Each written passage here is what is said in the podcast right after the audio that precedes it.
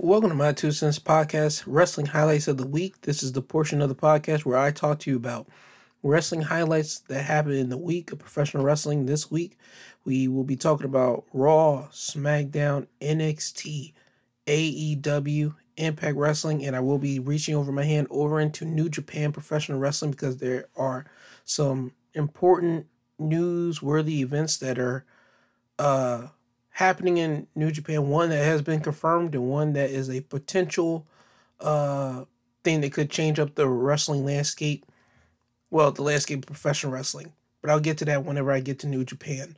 But let me start off with uh, highlights that happened on Monday Night Raw. On Raw, you had Kofi Kingston going against Drew McIntyre, but that went to a no contest, and the winner of the supposed match was supposed to fight Bobby Lashley at Hell in the Cell for the WWE Championship. But MVP and Bobby Lashley interrupted that match, which led to a no contest.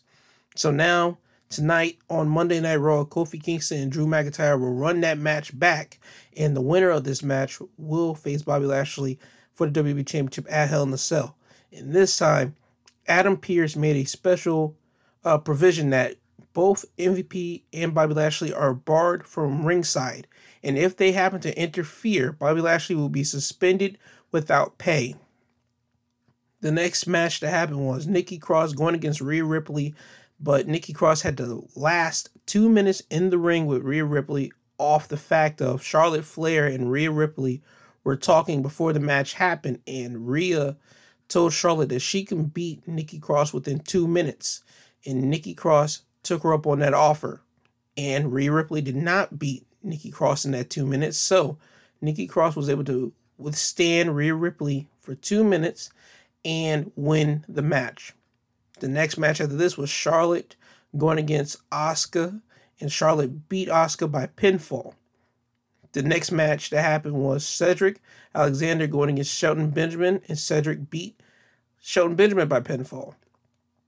The next match that happened was Riddle going against Xavier Woods, and Riddle beat Xavier Woods by pinfall, but Riddle used his tag partner's uh, finisher, the RKO. He used Randy Orton's finisher, the RKO, to beat Xavier Woods. And might I say, this match was good. Xavier Woods is not really known for wrestling that much, even though in his past life, aka before he got to WWE, or if you want to say before he did his whole New Day uh, stint, he was a professional wrestler that actually went in the ring and actually wrestled. Even though he did wrestle in the New Day and they were actually able to rely on one another and showcase each other's special abilities, Xavier Woods was just basically known as the for front man. He was the guy on the floor playing the trumpets, hyping the guys up. But whenever he was in the ring wrestling, he was usually like in the ring for uh, the special events, either it's a hardcore match or a Hell in a Cell. That's what he's most famous for. But nevertheless, this match was good. Riddle hit Xavier Woods with an RKO to win, and that shocked everybody because, well, you don't see your tag partner usually. You don't see a tag team use each other's finish. So that kind of came out of nowhere.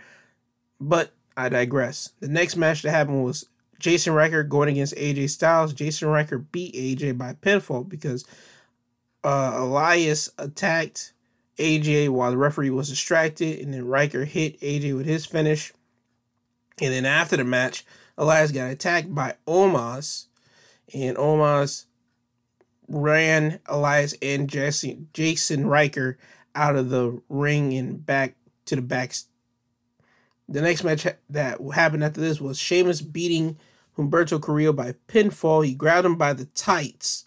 But after the match, Sheamus attacked Humberto, but Ricochet made the save to get Sheamus away from Humberto Carrillo. The next match that happened was Natalya and Tamina beating Nia Jax and Shayna Baszler by pinfall. But what's happened after this was the setup for tonight. At the end of the match, well, coming up to the end of the match, Reginald was out there to try to help Nia and Shayna Baszler retain, uh, win back their women's tag team championships. But Shayna yelled at Reginald and told him to go to the back. And as he was walking up the ramp, fire hit on both sides of the ramp and it blew Reginald rolling down the ramp. And that caught everybody off guard, what led to Natalya able to roll up Shayna Baszler with a roll up and get the pinfall. And after the match, Shayna went up on Reginald and asked him, Is he okay? Reginald was covering his eyes and saying, Yeah, yeah, I'm okay, I'm fine. And Shayna was yelling at him in the face and she challenged him to a match tonight. So tonight you will be seeing Shayna Baszler going against Reginald on Raw. More than less, you'll probably see uh, Shayna choking out Reginald, and this will probably be the last time that we'll see Reginald on WWE television. Probably. Just a, just my thoughts on it. Now NXT. First match that happened on NXT was Ember Moon and Shotzi Blackheart beating Raquel Gonzalez and Dakota Kai by pinfall. But after the match, Raquel Gonzalez attacked Ember Moon and Shotzi Blackheart to establish her dominance over the NXT Women's Division. The next match that happened after this was Pete Dunne defeating Bobby Fish in his uh, by pinfall, and this is Bobby Fish first uh, match, first match back since War Games. War Games happened in early November, so he's been out for I'll give it December, January, February, March, April, May, six months. So this is his first match in six months. So, and he comes up on the losing end. And then after the match, Oney Lorcan starts going to work on Bobby Fish's arm. He's trying to tear the arm out of the socket. He's trying to just stretch out uh, Bobby Fish's arm until referees came out and tried to pull Oney Lorcan off of Bobby Fish. After this, you had Mercedes Martinez beating Zeta Romari. Oh, sorry, Romari by pinfall. And then after this, Mercedes Martinez uh, was caught off guard because uh, Xia Li's uh, mentor uh, sprayed miss. Well, she distracted Mercedes after the match, and she had it was on the big, it was on the Titantron, and she was basically letting Mercedes know that she's next. And whenever Mercedes looked at her arm, well, her back of her hand, she saw the marking of the your next marking. So we can see Xia Li going against Mercedes Martinez next. And if anything, this is going to elevate Xia Li more to be the next uh upcoming NXT Women's Challenger. Well, NXT Women's Challenger for the NXT Women's Championship somewhere down the line. That's where this is more or less leading up to. And then after this, we had the million dollar face off. Ted DiBiase and Cameron Grimes had a little face off.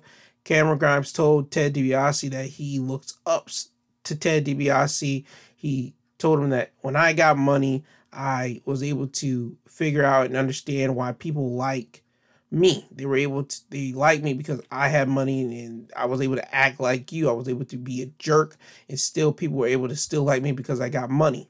Million Dollar Man Ted DiBiase told Cameron that listen, you have money, you have the stuff. I've watched you, I watched the product, but the thing that you don't have is the million dollar mentality.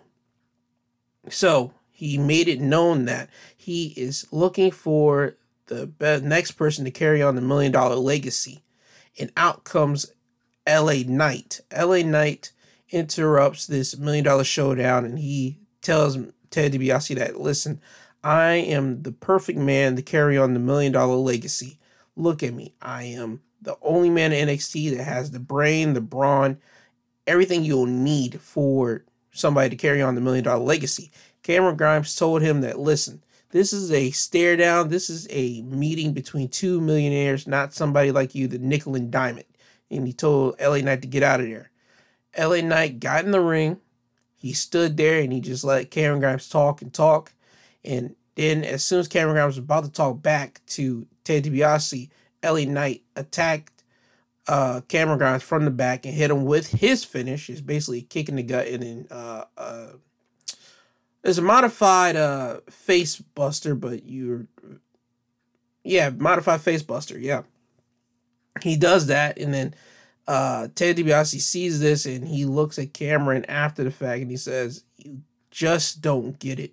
And he does his million dollar man signature laugh.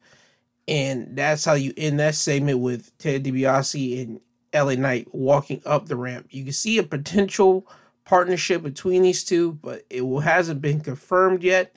I'll give it another two weeks, two to three weeks, and then we'll probably see that be confirmed. Or Ted DiBiase, you have found the guy to carry on the Million Dollar Man legacy. Anyway, after this, you had the debuting Frankie Monet defeat Cora Jade by pinfall in this match. It was an easy match for Frankie Monet. It was basically a match just to showcase who she is, what you should expect from her in the future. It's basically just, okay, here she is, here's what she can do. This is all this match was for, and this was match was for Frankie Monet, just to showcase her. After this match, you had Bronson Reed doing an in-ring promo. He's thanking the people. He's talking about how hard it was for him to get here, how long he's been on the independence until he got here, and then Legado del Fantasma comes out and interrupts Bronson Reed in this promo.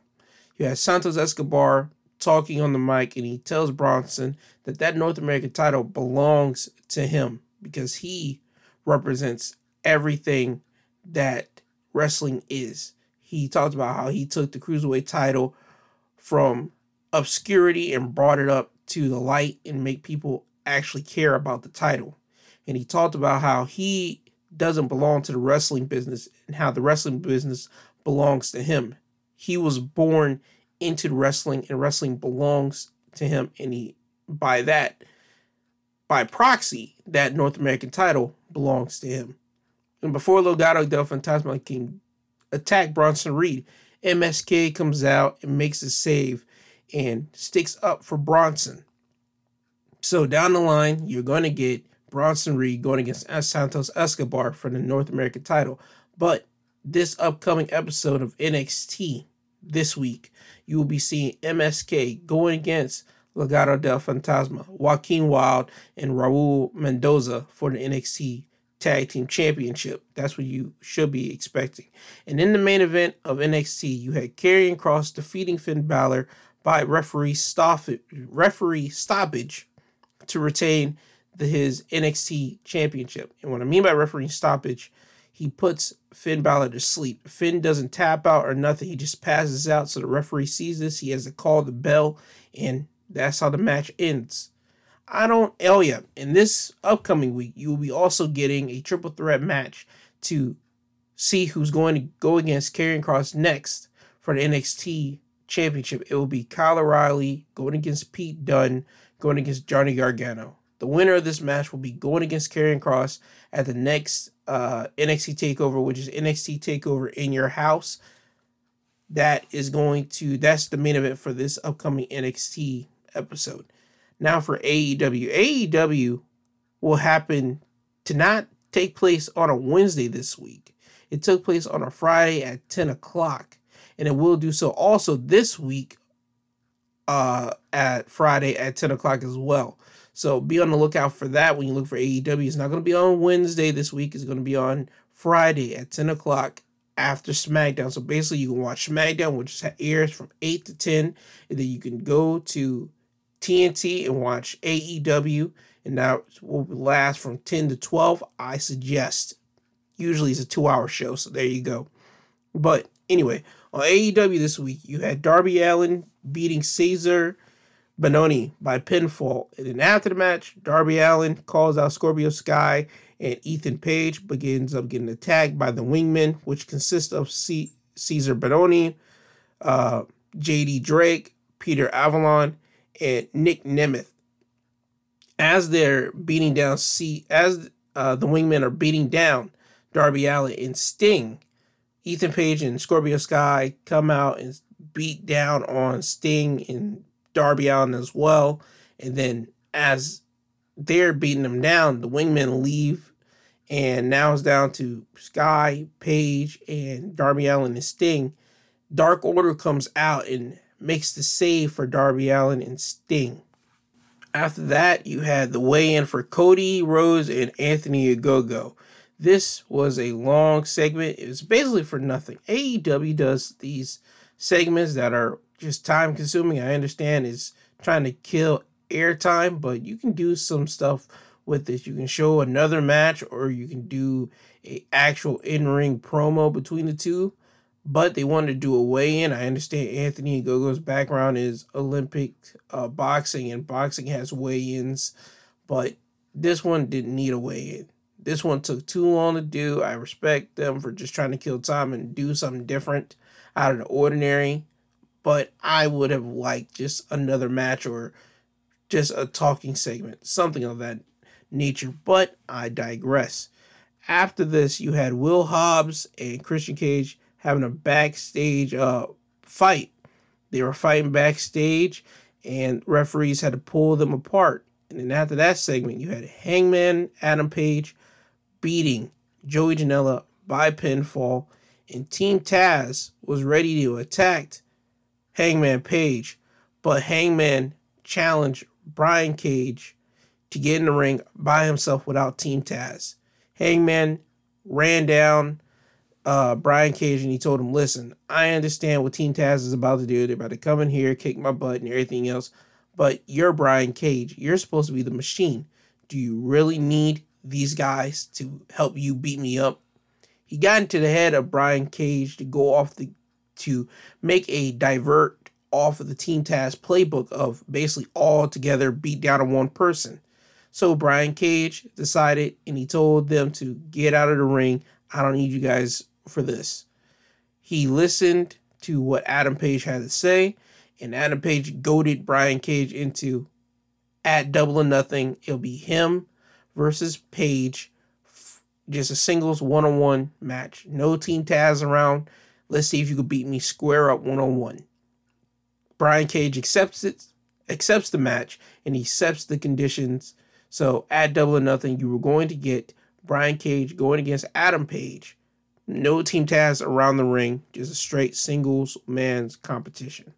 After this, you had Orange Cassidy making a uh, making up his decision to either renege on the fact of doing the triple threat match being meaning he's going to dip out of the triple threat match and allowing it now to be a singles match between Pac and Kenny Omega at double or nothing for the AEW World Title, or is he going to stand his ground and still be in the match and now will be a triple threat? But before that could happen, Pac comes out and he grabs a mic and he runs down saying that this match should be a one on one match. I don't know what we're even doing with this triple threat, but as this is going on, Kenny comes from behind and attacks Pac. And this is now uh, just straight up beat down on Pac going to, and Kenny just having a one on one fighting each other. And then the Good Brothers come out and beat down on Pac. And then the Lucha Brothers come out to scare the Good Brothers out of the way. So now you just got Pac and Omega in the ring just duking it out, and Omega gets the upper hand on Pac. and Pac is now laying on the ring, and Kenny's standing alone in the ring while Pac is laid out. Orange Cassidy walks out to the ring, and he hands Kenny Omega an envelope, and Kenny Omega opens up the envelope, and his papers shredded. These are the same papers that Kenny and Don Callis gave Orange Cassidy a couple weeks ago to sign and say that he is dipping out of the triple threat match and allowing it to be a singles match. He sees that the papers are shredded. He looks at Orange Cassidy and he gets hit with an orange punch, aka a Superman punch. Kenny Omega's laid out on the ring, and Orange Cassidy looks at the AEW World title.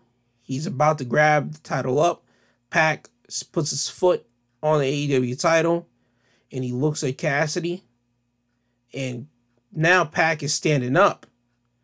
Orange Cassidy is looking at Pac. Pac throws a punch to Orange. Orange ducks it and hits Pac with a Superman punch.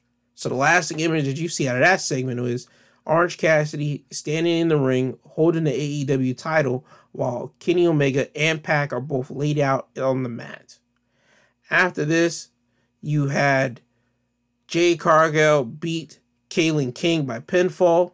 Jade Cargill now has a manager, and his name is Mark Sterling. And that is the big hubbub of that. This match was basically to showcase Jade Cargill and racking up more wins for her onto her rise on the AEW Women's Title Power Ranking. After this, you had Miro defeating Dante Martin by submission for the TNT uh, Championship. Basically, Miro put up his TNT title and he retained it in this match. After this match, you had Lance Archer coming out and him and Mara, him and Miro brawled, and Miro uh, dipped out of the ring. He got thrown out of the ring by Lance Archer, and the referees came out to separate these two guys. So you get Miro going against Lance Archer at Double or Nothing for the TNT Championship. After this, you had Shida uh, being celebrated for holding the AEW Women's Championship for 377 days as champion. As this is going on, AEW decides to give her an updated version of the AEW Women's title. It's basically just a bigger version of the belt that she originally had, and also just adds more gold around like the main center plate. As they gave her this new belt, Britt Baker comes out and she interrupts Shida. She tells her, "Listen, I understand that you were a great champion. You did such great things and all that, but when it it comes to double or nothing, I'm going to beat you, and AEW is going to be entering a new era." And she says verbally this that I'm going to take back what I said a couple weeks ago. And she says this I said that whenever I beat you, I'm going to become the face of the women's division. She has to now change that up, and she tells Shida that whenever I beat you, I will become the face of the new era of AEW. So now that sets the stage for Double or Nothing with Britt Baker going against Hikaru Shida for the AEW Women's title, and that's all for that. The next thing that happened after this was Scorpio Sky and Ethan Page beating Uno and Stu Grayson by pinfall. And after this, you had Darby Allin and Sting come out, but Sting had a group of Stings, and it was basically guys under a Sting mask.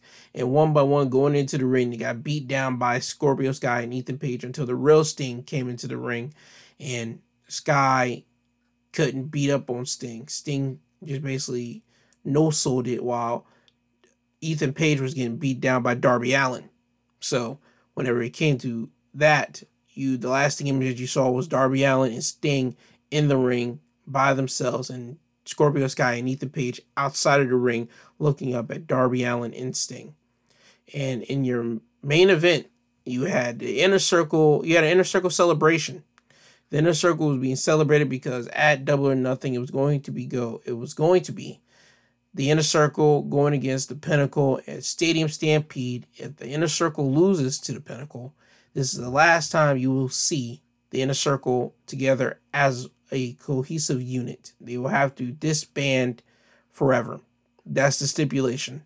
So with that happening, the inner circle were given a big uh, almost a big farewell like tribute, just in case if this is the last time we see you guys together on Dynamite as a unit, we're gonna let you guys go out in a bang. They play a video package, they let the guys speak and talk, and they do their whole middle finger pose at the end of it. But before AEW goes off, they show Max talking on the Titantron and telling the inner circle, "Hey, you guys need to come down to the stadium because uh, a friend is here for you. And they pan over to Dean Malenko in a chair, beat up. And this is a guy that's friends with Chris Jericho for multiple years. And now you have the inner circle running to the stadium to try to save Dean Malenko. And as they're running to the stadium, they're ambushed by the Pinnacle. So this was a ambush job by the Pinnacle to the inner circle. So as the inner circle are getting beat up and beat up. They're getting beat up and dogged walks into the stadium. And as they get into the stadium, they're now set up for a situation. The inner circle now are almost about to be power driven. Each one of them are being held up by a member of the pinnacle. You got Dash and Cash on some steps, and they have Santana and Ortiz in a pile driver position, and they about to pile drive them off the steps into two tables.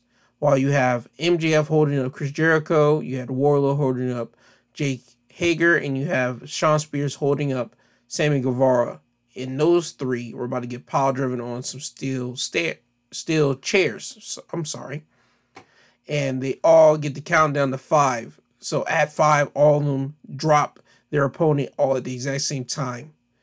And they did. So the last image that you saw on AEW Dynamite was the inner circle being laid out by the pinnacle to get you more hyped up for the double or nothing pay-per-view.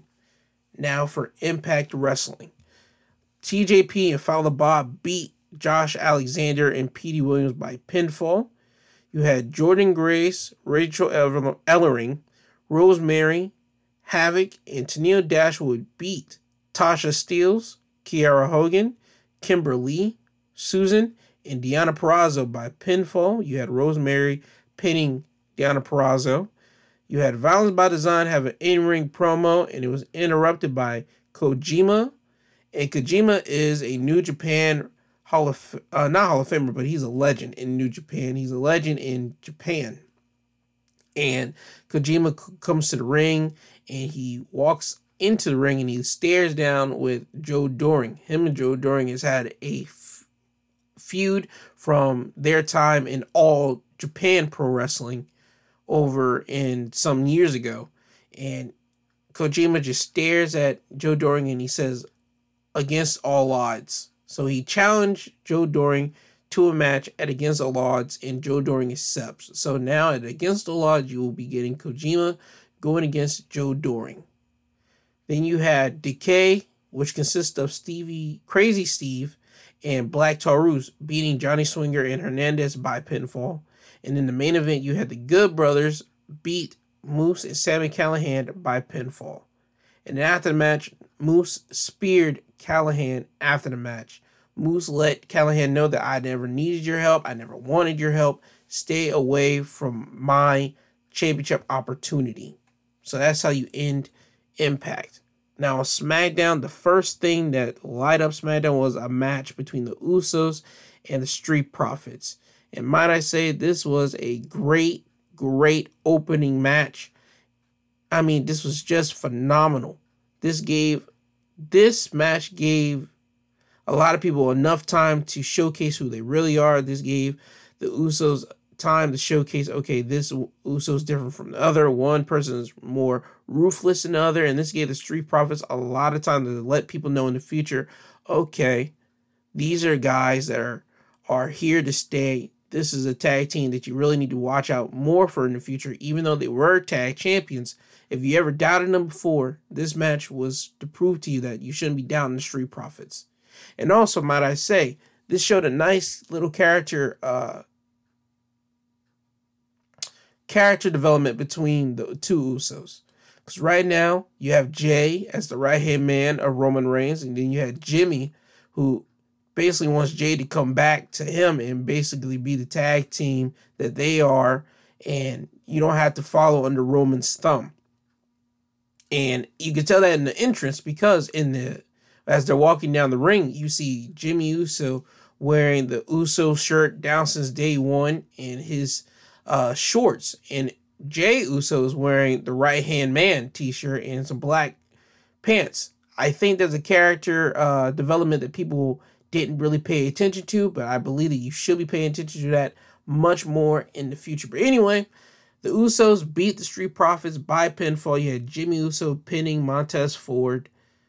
And as I said, if you haven't watched it, find a way you can find a way on YouTube or on Google it. Do something. Find that match, watch it. I guarantee you, you'll be interested in that match. If not, I don't know what to tell you. The next thing after this, the next match that happened after this was Tamina and Natalya beating the Riot Squad by pinfall. You had Tamina uh, hitting her splash on Liv, not Liv Morgan, but uh, Ruby Riot to get the pin. And then you have Bianca Belair beating Carmella by pinfall, and Bayley was on commentary to more further out the feud between Bianca and Bayley. This is what this was for. And then after this, you had Seth Rollins cut an in ring promo, And the main point was the promo was is that he's blaming Cesaro and the fans for what he had to do to Cesaro. He's blaming Cesaro and the fans for Cesaro's misfortunes, making him to believe that he can do bigger things than what he actually can do. Yeah, that is what uh, Rollins' whole main point was. If Cesaro were just to listen to me, he would have been fine. But no, he listened to you, the fans, and he listened to himself and thinking that he was bigger than what he was. And that was what led uh, Cesaro down his downfall. That was Rollins' whole main point of that promo. Next thing after this was Kevin Owens beating Apollo Crews by DQ because Commander Azeez attacked Kevin Owens with the Nigerian nail as uh, Kevin Owens was pinning Apollo after he hit Apollo with the stunner. He does this. He gets the KO. He get not KO. He gets the DQ win over Apollo, and you see Kevin Owens in the trainer's room, and Adam Pearce walks up on Kevin Owens, and he tells Kevin, "Listen, you're a strong guy. Everything will be fine. Whenever you rest up, you'll get your Intercontinental Championship opportunity." Kevin Owens tells him as he's trying to catch his breath that he wants Apollo Crews next week for the Intercontinental title without Commander Azeez next to the ring. Adam Pearce makes that match happen. So on this upcoming episode of Friday Night SmackDown, you will be getting Apollo Crews going against Kevin Owens for the Intercontinental title with Commander Azeez nowhere near. Next segment that happened after this was Roman Reigns talking to Jey Uso, and Roman was getting in the head of Jey Uso and telling him, listen, when it was me and you, you were main event Jey Uso. You were in the main event. But now when your brother comes back and you and him have a match, you're not in the main event. You're in the beginning. You're in the opening match. You're opening the show. Under my tutelage, you were in the main event. Now, you can either be with your brother or you could be with me. The choice is yours. So he's getting in the head of Jey Uso in that promo. And in the main event, you had the Mysterios of Rey Mysterio and Dominic Mysterio beating the Dirty Dogs, Dolph Ziggler and Robert Roode. But Dominic Mysterio basically went at this match by himself because his father, Rey Mysterio, was attacked before the match began. And Dominic wanted to repay the favor of what his father did for him at WrestleMania Backlash when Rey Mysterio won the match and went into the match by himself before Dominic came in to try to help out. So Dominic's now trying to repay the favor. So Dominic starts the match off against Dolph and Robert Roode, and about a good 90% of the match it's Dominic going against Dolph and Robert. And then at the last 10%, which I would say about a good, um, like a good 30 seconds, Rey Mysterio comes out and Robert Roode is distracted, and Dominic gets rolls up uh, Dolph Ziggler and pins Dolph Ziggler for the one, two, three, and now you have Dominic Mysterio and Rey Mysterio retaining the SmackDown tag team titles over the Dirty Dogs. After that happens, you have the Usos now run into the ring because next week on SmackDown you will be having the Usos going against Dominic and Rey Mysterio for the SmackDown Tag Team titles. And as that was happening, you had a camera pan to Roman Reigns in his locker room, and it was Roman and Paul Heyman staring at the television of Jey and Jimmy looking at Rey Mysterio and Dominic Mysterio with the tag team titles. This story is becoming much more interesting as days go on and on, and the story continues to unravel itself. Right now, Jimmy, not Jimmy, but right now, Roman Reigns still doesn't have a challenger for the uh, Universal title at Hell in a Cell. I can see Jey, Jey turning on Jimmy next week in their match against the Mysterios for the SmackDown Tag Team titles, and that making Jimmy upset, and he's going to now say, "Okay, cool, I'm going to go after Roman for the Universal title," and this will kind of con- conclude the almost year story that's been going on between Jey and Jimmy and Roman, the Samoan uh, little bloodline rivalry that they've been having. So I can see that at Hell in a Cell you'll get Roman versus Jimmy Uso inside Hell in a Cell. And if Jimmy loses, he has to join the family. He has to do Roman's bidding just like Jey is doing. I can see that. I can see that's probably where this is leading up to. And now I want to give you guys the AEW results from AEW's pay per view Double or Nothing. The first match was Adam Page beating Brian Cage by pinfall. The second match was the Young Bucks beating Jon Moxley and Eddie Kingston by pinfall. The third match was the Casino Battle Royal. Lio Rush was the Joker because uh, jo- the Joker meaning he was a special entrance because you had guys that were already announced for the match, but then you had that one person that was a special entrance, a special surprise for the live audience. And by the way, there was a whole packed audience. This was this they were uh, at Daily's Place, and air though every seat was filled up, and everybody was uh, elbow to elbow, pre-COVID times, if you will. But anyway, getting back to my point, Lio Rush was the Joker. He was a surprise entrance. But the winner of the Casino Battle Royal and who will be facing Kenny Omega in two weeks' time on AEW Dynamite will be Jungle Boy. Jungle Boy lastly elim- lastly eliminated Christian Cage to win the Casino Battle Royal. The next match that happened after this was Cody Rhodes beating Anthony Ogogo by pinfall. The next match after this was Miro defeating Lance Archer by referee stoppage to retain his TNT championship. He locked in the game over and Lance Archer uh, passed out in the game over, which is the camel clutch. And the referee saw that and she had to call for the bell. The next match after this was Britt Baker defeating Shida by submission to win the AEW Women's title. And this is now a new era for the AEW Women's Champ Women's uh, division and AEW just as a whole because now I believe fans are going to start piling in more because they're about because AEW is about to uh, go around, and what I mean by around, they're going to start traveling soon.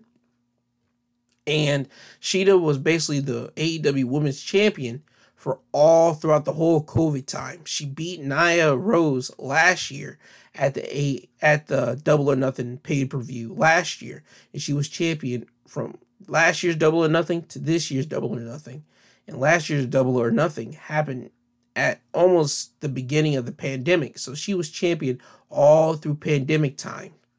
So she was the undisputed MVP for the women's division during the pandemic. So now that the crowd is back in, we're going to see how favorable Shida is to the crowd. And Britt Baker got a big crowd pop. The crowd was cheering. I mean, just constant cheering for Britt Baker when she won the AEW Women's Title. It was been it's it was time for Shida to drop it, but it was sad because Shida held on to the belt for so long and carried AEW Women's Division throughout that whole pandemic. But it was time, and hopefully Shida will get that rematch and win the belt later down the line. Later, I mean, just probably about a good five months later. Let's see how Britt Baker carries the belt, and then we can see if Shida will gain the belt back. That's my thoughts on that, just to make that preference. Anyway, the next match that happened after this was Sting and Darby Allin beating Ethan Page and Scorpio Sky by pinfall.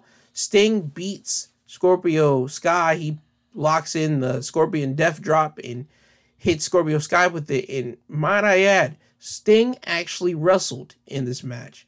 Yes, it was a little bit of wrestling. He didn't take a lot of bumps. He didn't do a whole lot of falling down and all this and that like regular wrestlers do.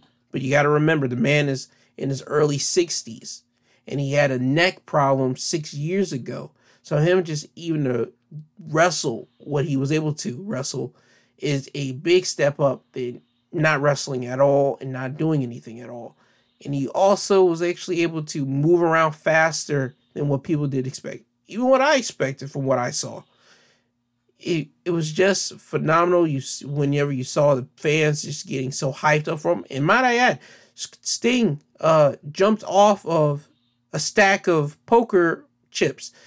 The AEW stage had some poker chips lined up, stacked up, and that's what I'm talking about. He got on the poker chips and jumped off the poker chips onto Ethan Page and Scorpio Sky. But anyway, Scorpio Sky and Ethan Page lost to Sting and Darby Allin by pinfall. The next match that happened after this was Kenny Omega beating Orange Cassidy and Pac by pinfall. Orange Cassidy had uh, Omega dead to rights. He hit Omega with the orange punch and he was rolling and he had and he was pinning Kenny Omega.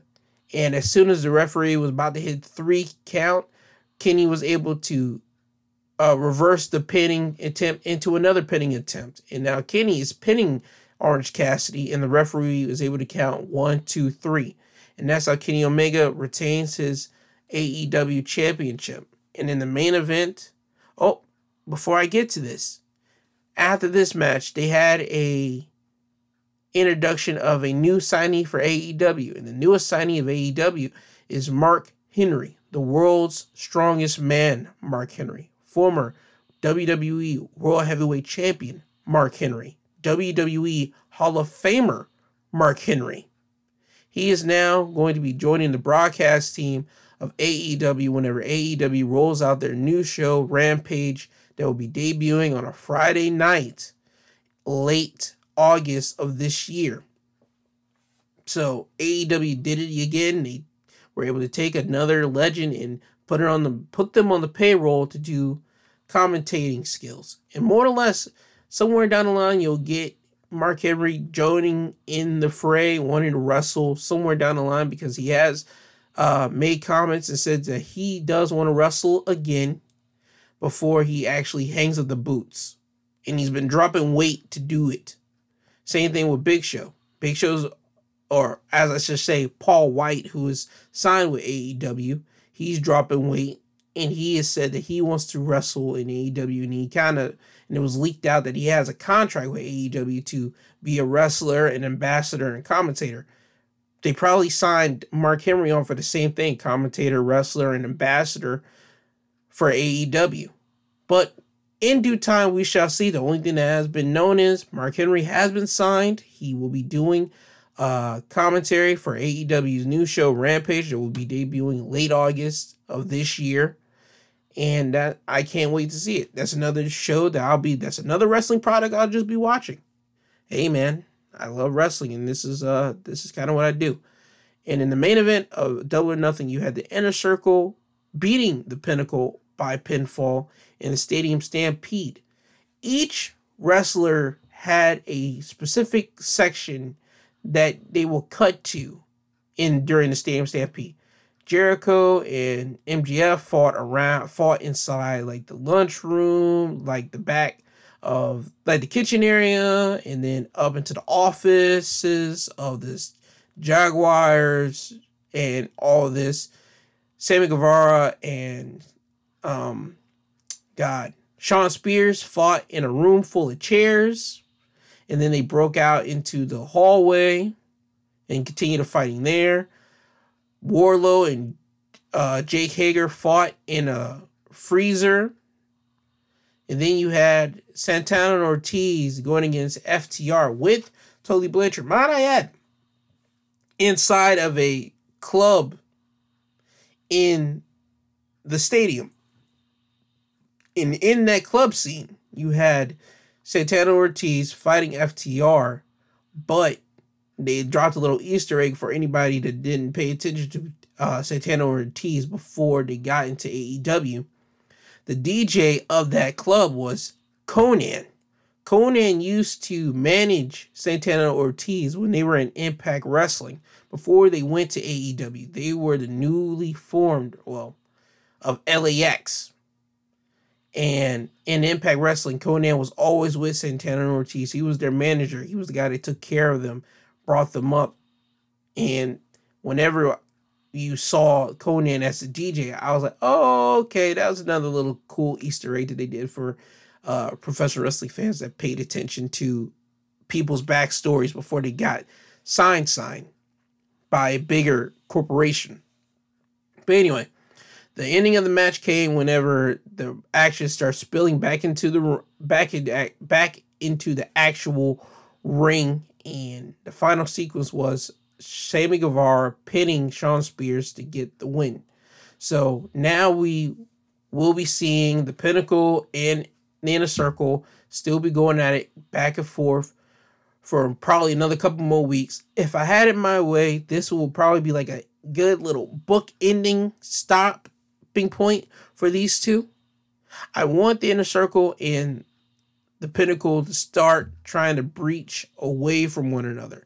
You can have the inner circle still be together, but you can have them do their own little separate thing. The pinnacle needs to be together, but start branching off into like MJF, going after the TNT title since no, not TNT title, but going after and start ranking up more points so he can go after a singles title. FTR needs to start racking up points. Wardlow needs to start racking up points. Same thing with the inner circle. Sammy Guevara, it's time for him to go after the TNT title. It's time for Santana and Ortiz to go after the AEW Tag Team Championships. I believe they're one of the teams that should be taking out the Young Bucks to win the tag team titles. I believe, if anything, they're probably the team to do it because FTR, whenever FTR and Young Bucks go at it one more time, it should be a good team versus a bad team scenario like there was the first time. And if the Lucha Brothers go after the Young Bucks, that should be in front of a crowd too. Like the first time, first couple times in AEW's history in their, their uh, events, whenever it was announced in 2019, it was the Young Bucks going against the Lucha Brothers a lot. Well, the first two shows. I'm not gonna say a lot. But those are the only two tag teams I see the them taking the belts off of the Young Bucks uh, Santana and Ortiz are the Lucha Brothers, and that would be a great thing because the fans can't wait for Santana and Ortiz to win the tag titles, and they can't wait for the Lucha Brothers to finally have tag team titles. Same thing with Sammy Guevara. Sammy Guevara has a lot of uh, explosiveness, and people like the kid. People like Sammy Guevara. People can't wait for him to win a championship. So, right now, after the Stadium Stampede match, there should be a nice little separation between church and state. These guys should take a bow out. We should, okay, we're going to start pitting them. We're going to have them go against each other from time to time, whenever the rankings show up for it. But right now, have each members of the team, each representative team start going after different titles. And yes, their paths might cross on the rankings to jump up ahead of each other. But that's the only time you guys should be going against one another until it becomes to a point like each team just starts screwing up each other's opportunity. And then you get a big, big blow off, and then you get okay, the pinnacle versus the inner circle in one match. Losers disband forever. That should be the way it should go. I'm hoping that it's going to lead that way now after the stadium stampede. But that's just my thoughts on that. I've given you the results of AEW Dynamite, and I've given you the results of AEW uh, Double or Nothing. And now I want to talk about some New Japan news. New Japan is, are doing their Dominion show. I'm not sure it's going to be in front of crowd or not, like a big crowd, but because Japan hasn't really like said anything about their uh, ordinate, like their uh, mask, like their uh, COVID 19 situation, like America has, because America's now reopening itself. I can't say the same thing for Japan. So, right now, I'm going to err on caution. New Japan is doing a show in front of a limited select of fans at a state at a show at a venue, if you will. Dominion, their second biggest show of the year, behind Wrestle Kingdom. And in the main event of the show, it will be Okada going against Shingo for the IWGP World Heavyweight Championship. Well, because Will Ospreay can't defend the IWGP World Heavyweight title. That's the reason why that title is vacated and this match is happening. Between these two men. The reason why between Okada and Shingo is Okada was supposed to be the next guy up to go against Will Ospreay for the IWGP World Title, and Shingo Takagi was the guy that put Will Ospreay on the shelf, but lost against Will Ospreay in the in uh, Will Ospreay's last match. So that's that that's like one of the big things that's coming out of New Japan this week. And also, it has been reported by Dave Meltzer that WWE has been in contact with New Japan from late March to early April to do a exclusive partnership deal with New Japan. Basically boiling it down to is if New Japan wants to have stars come over into America and work American dates, they got to work with WWE. And if WWE wants to send their talent out to Japan, they got to do it through New Japan. So if they wanted to send a guy like Daniel Bryan, Cesaro, uh, even a Buddy Murphy to New Japan, they're able to do that. And if New Japan wants to send over uh, Guerrillas of Destiny, Okada, Jay White, so many people, uh, they could do that to WWE. I think that's a great idea, but I also think that's a terrible idea. Reason being is this. Great idea is a lot of WWE fans will be getting be able to witness who these guys are. WWE is a big uh, name value. You don't have to know people in the WWE. You just got to know the WWE brand, and that's all you're watching. You know the you know the WWE off the logo alone. If you know AEW, you know AEW because you actually are a fan or you're hearing about AEW from people that watch AEW for actual wrestlers that have been in the independents or in Impact or former WWE professional wrestlers. That's what you're hearing AEW about. WWE has been around for way longer than AEW. So, if New Japan were to do a deal with WWE for exclusive partnership right with them in, in America or just anywhere. WWE is giving New Japan stars a bigger plat platform. New Japan is known for being hard hitting and for like the wrestling purists that want to watch professional wrestling and not too much of sports entertainment, the whole jokes and hokey type deals that you'll get from WWE main roster. But I see that as weighing in on the good side of the deal. It just brings out WWE uh, exposure onto more New Japan stars. That's all I'm getting at there. I'm not disrespecting New Japan for saying they don't have the big outreach that WWE does. Is a straight up fact. You can see a WWE logo on something you know it's WWE just off the logo. If you put that logo somewhere, if you put the New Japan logo on something right now, it will take a wrestling fan to know what that logo is. A common person on the street, if they see a WWE logo, they know exactly what the WWE logo is. That's all I'm getting at here. The bad side of it is if New Japan were to do a deal with WWE, WWE has a flaw in their system their stars can't be beat but so much. And what I'm going to say is, I'm going to give you an example. Right now, the hottest guy on WWE right now is Roman Reigns. Is bar none. Roman Reigns is their guy, their face. He is what's making uh, SmackDown so enjoyable to watch from week to week whenever you see Roman on it because of the new character that Roman's in, not the cra- crappy character that Vince has been trying to push Roman for so long. Anyway, I digress. Roman Reigns were to go over to New Japan. Everybody would want to see him probably go against Okada, or probably go against Tanahashi, or even against a guy like Jay White to just get that American feel onto Jay White and let Jay White know what it feels like to deal with an American main eventer and have Roman deal with a guy that's been around in New Japan for only what three years in the main event style steam main event scene.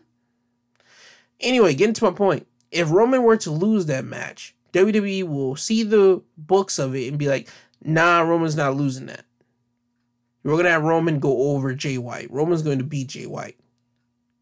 See, and that's a problem. WWE has a controlling problem. They only want their certain stars to lose in a certain manner. Their certain stars can't lose this way, they can't lose that way. Uh, they got to lose a certain way that will keep them protected and not look weak to other uh, fans or other people. That's all WWE's main problem is. They have a problem with giving up control. And I don't see Vince giving up his control to another company just to say, okay, here's my top star. Go ahead, do what you want with them. I don't see it. I don't see Vince doing it. But I could be wrong. But also, another bad thing is New Japan has already been having some dealings with uh, Impact Wrestling and AEW. AEW right now has, well, one of their champions, one of New Japan's champions, and their well, their champion over there in New Japan that's in AEW is Jon Moxley, the former Dean Ambrose in WWE. Jon Moxley is the IWGP United States Heavyweight Champion. And if let's just say New Japan does do a deal with WWE, I mean that sets up another new crossover when you think about it. Jon Moxley will now have to defend the the United States title against more or less a New Japan guy, and then after that in New Japan because W because Tony Khan is not allowing Jon Moxley to debut on Raw. But no, that's not happening. I was about to say, but if Tony Khan happens to make a deal with WWE for this one time deal to happen, you can have Jon Moxley wear like an AEW shirt whenever he goes against uh, go against somebody on Raw. But that's a whole fairy tale dream.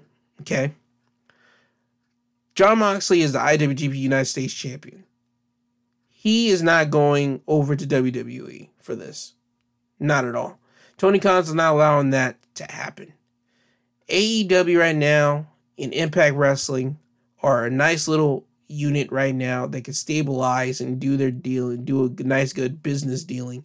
And New Japan is good right now with dealing with those two because New Japan is able to deal with Tony Khan and they're able to deal with Impact Wrestling.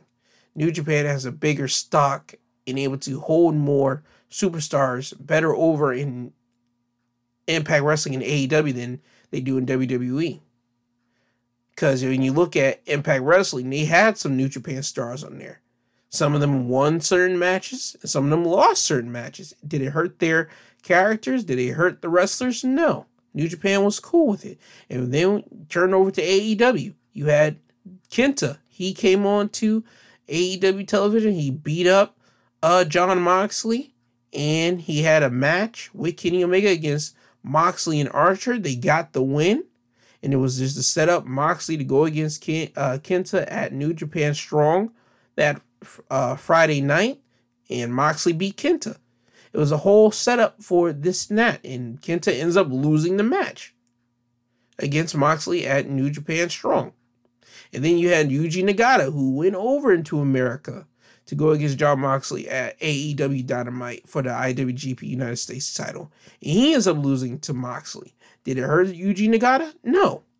Because New uh, New Japan knows that they want to keep more of their stars be able to pop up on American television and gain more attraction that way than become an exclusive partner with a big corporation that will be becoming so nitpicky of how you treat their particular talent then they will be worried about your talent that you're exchanging over with. That won't be the case. So I don't see that partnership ever happening unless, and I mean unless, Vince McMahon decides to give up uh, reigns of how his characters are being portrayed and how they win or lose in these predicaments. Because New Japan has had some business dealings that they're cool with their stars losing. But Vince, that ain't his whole deal. Vince is all about control. He wants control and he wants control. That's Vince, at least to the public eye in business and how it has been structured around his wrestlers and how former wrestlers, even certain times, certain current wrestlers talk about Vince McMahon now, even in the public eye. So that's what I'm going off of. But I digress. That has been your wrestling highlights of the week. I don't know. I'll be getting back with you guys next, well, this Saturday because there's no uh, pay per view coming up. So expect another uh, wrestling highlights of the week this Saturday whenever I cover Raw, SmackDown, NXT, AEW, and Impact Wrestling. Um, what else can I say? Oh yeah, if you haven't checked out um my Sunday episode, check out my Sunday episode, Mad World. I talk about a lot of different topics. And that's all I have to say for this. This has been my two cents podcast, G2 Wrestling Highlights of the Week. I thank you for listening. Have a good rest of the week. And you'll hear from me for Wrestling Highlights Saturday. Thank you. Bye bye now.